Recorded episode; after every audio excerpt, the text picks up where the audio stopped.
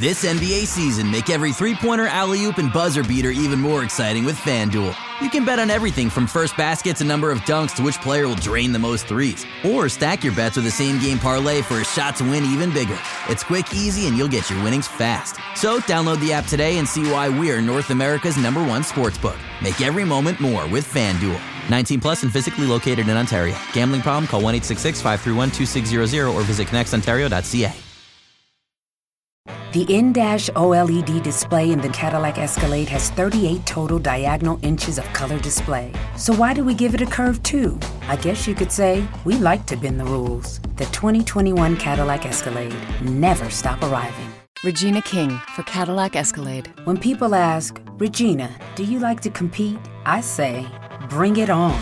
Those are the moments that drive you to achieve more. And when you win, you keep reaching higher. To me, that's what the Cadillac Escalade represents. It's always evolving in technology, in design, everything. Because success isn't the end, it's just the first step to what comes next. The 2021 Cadillac Escalade. Never stop arriving.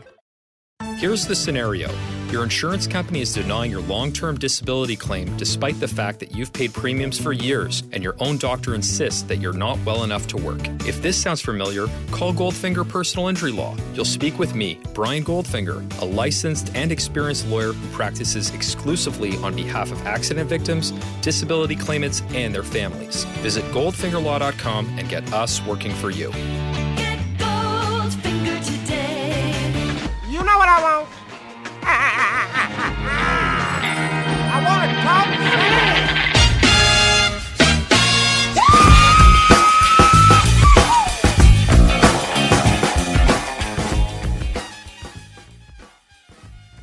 Hello and welcome to the Raptors Reaction Podcast. I'm your host Samson Folk, and you're joining me after the Raptors win a crazy game in some respects versus the Brooklyn Nets, who were without Kyrie Irving.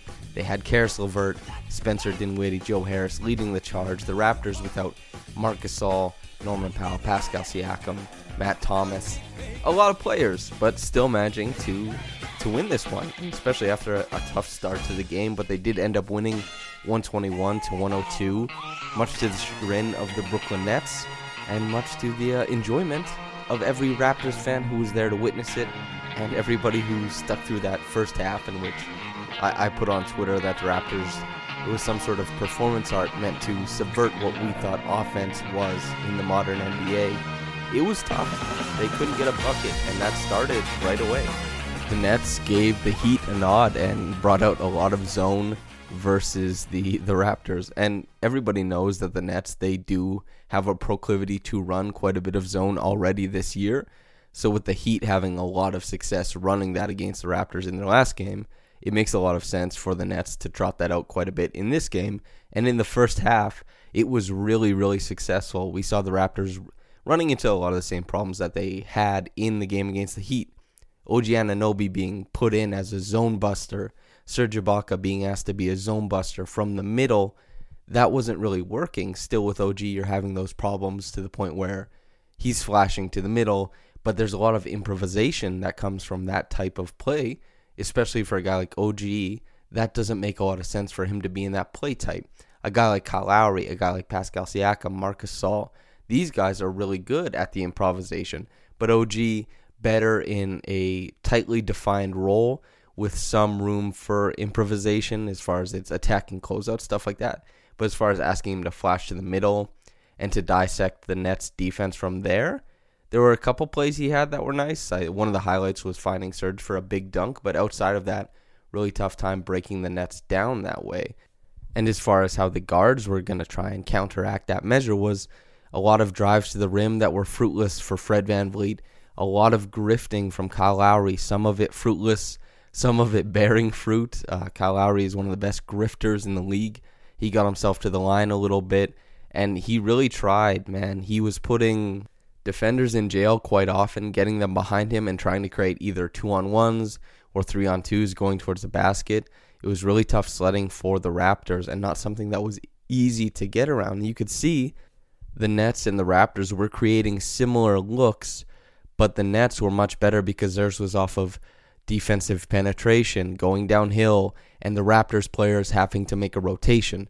Whereas the Nets were a lot more stagnant in their defense. So if the Raptors were getting a shot out to the corner and it was open, it was open, but not as open as a shot the Nets were getting on the other side of things. So we saw the Nets, they came out, I think they're winning the three point battle by 21 points at halftime, hitting a litany of threes, eight, I believe, and the Raptors only hitting one. That was Fred VanVleet, and it was from four or five feet beyond the three point line. The Raptors not being able to inject any offense that way. And so what that meant was that the Raptors, the only way they stayed in this game was A, some terrific offensive rebounding from Serge Ibaka. Teams that play zone know this. Everybody who's played basketball knows this. It's hard to rebound the ball really well, defensively rebound, I should say. It's hard to lock down a lot of defensive rebounds when you're in zone because you don't have a natural counterpart to box out. That means that everybody has to be far more diligent, looking to find a man to box out. Otherwise, you have guys like Rondae Hollis Jefferson or guys like Serge Ibaka who come crash the glass. And especially with Jarrett Allen, let's say, hanging back in a zone, it depends which side of the floor the Raptors are playing on because he's going to shift to that side.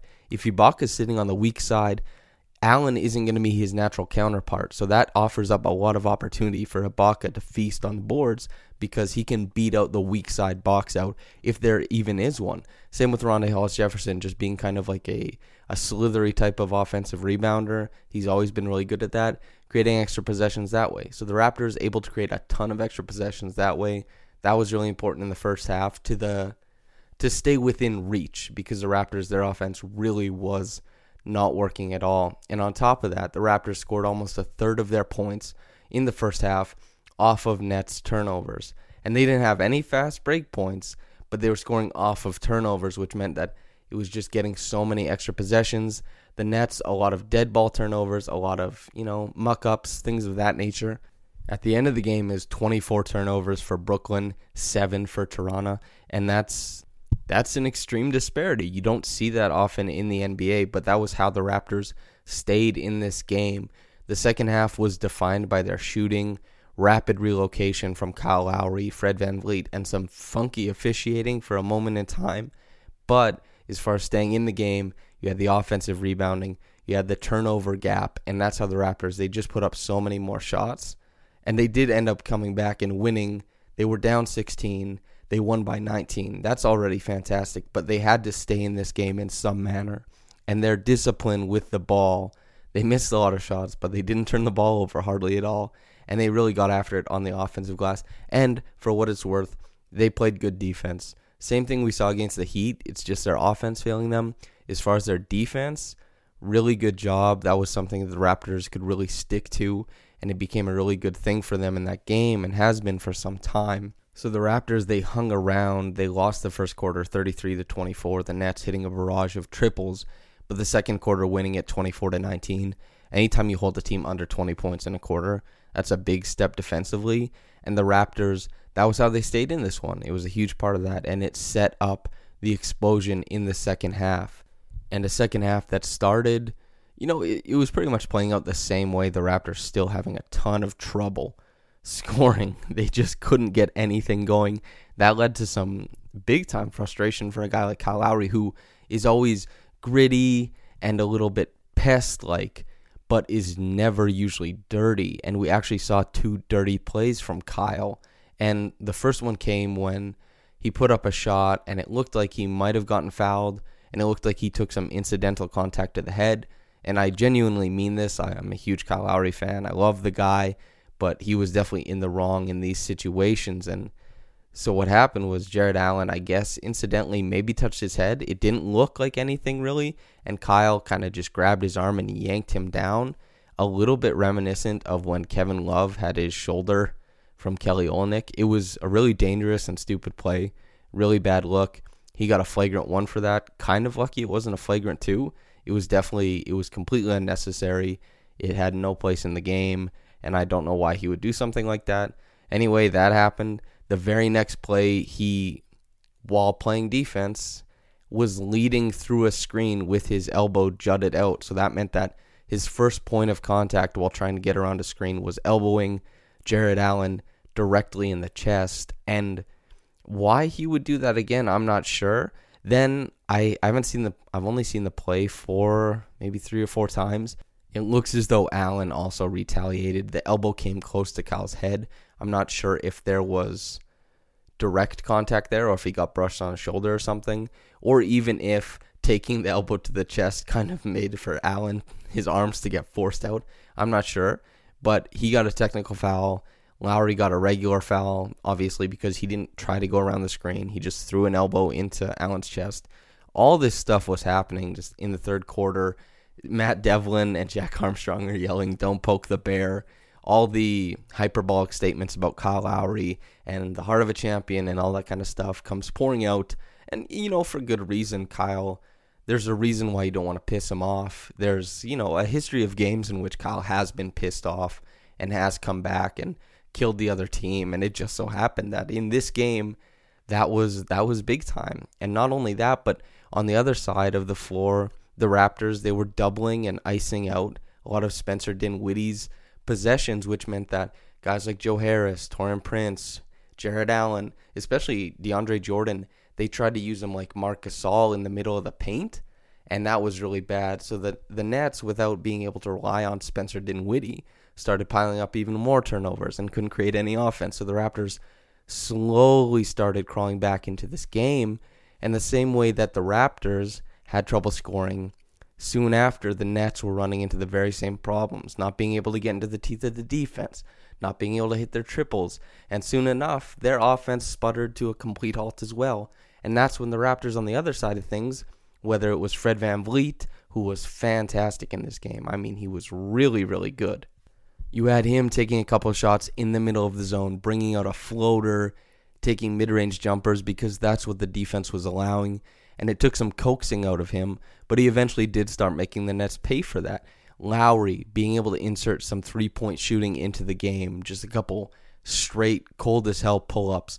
And then getting a lot more attention between the two of them, they started with their rapid relocation off ball and they really started killing the Nets beyond the the arc, and that was really the bellwether for where the game was going for the Raptors. It had completely swung at that point. They go on a 15 0 run. Everything seems to be breaking their way. And it wasn't like they were raining hellfire. It was just that they were, you know, getting good offensive looks and they were capitalizing on them. And the reason why they were able to build a lead so fast was because Brooklyn wasn't able to score at all on the other end. And that was a major problem for Brooklyn, obviously.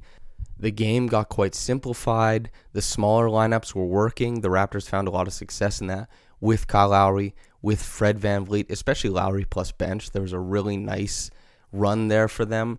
But Lowry and VanVleet really making any lineup with those two viable and giving Serge Ibaka a really nice rest at the start of the fourth quarter.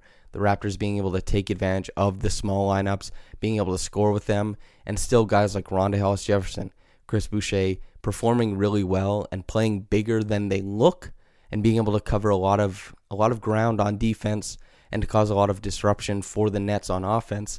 That meant a lot of good things for the Raptors. Then by the time Serge Ibaka came back into the game, it was over. You know, Serge Ibaka, he finally came in. He had some rolls to the rim. He was diving and he was making it happen. And that meant the Raptors got to close this game out really, really well. I know Kyle played like 43 minutes. Fred also played a really heavy number, 36.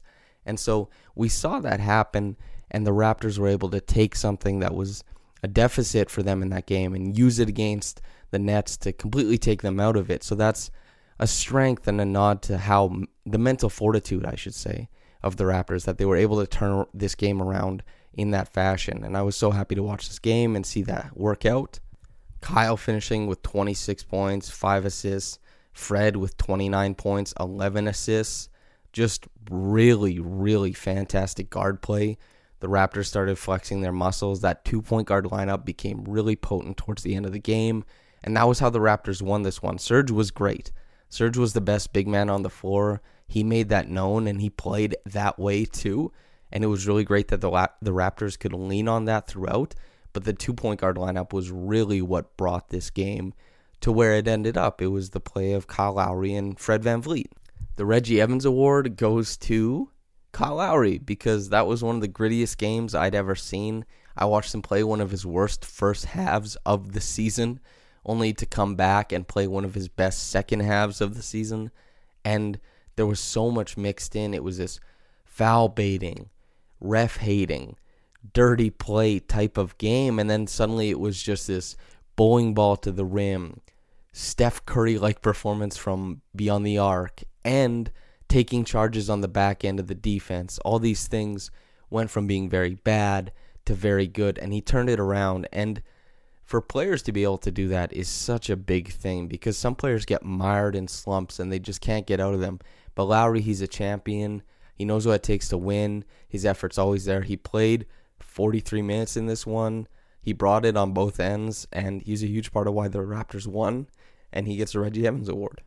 The Mitchell Robinson Award, which hasn't been awarded in some time, goes to Spencer Dinwiddie, not because of anything villainous in his play, but his goatee. And shout out to Evo Abed for all the community fans. Spencer Dinwiddie has a very prominent goatee on his face, which makes him evil by proximity, and that means that he is the the Mitchell Robinson Award winner because the the goatee necessitates evil acts. Maybe we didn't see them today, but they're certainly happening.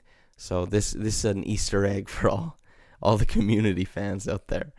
The top quick reaction comment is from Rambo. Glad uh, glad to see you with Raptors, Rambo. Says all caps, don't poke the bear. Yeah, that is that's a very a very popular phrase in the Raptors fandom, and for good reason. Tonight was just another example of why there is a lore for that saying as far as how it's compared and brought up with Kyle Lowry. And tonight it just adds to that lore. Kyle Lowry, I think the term poke the bear will be they'll be related for quite some time, even if Kyle Lowry moves on from the Raptors retires, whatever.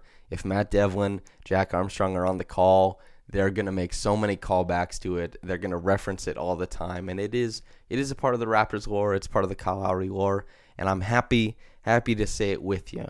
Don't poke the bear.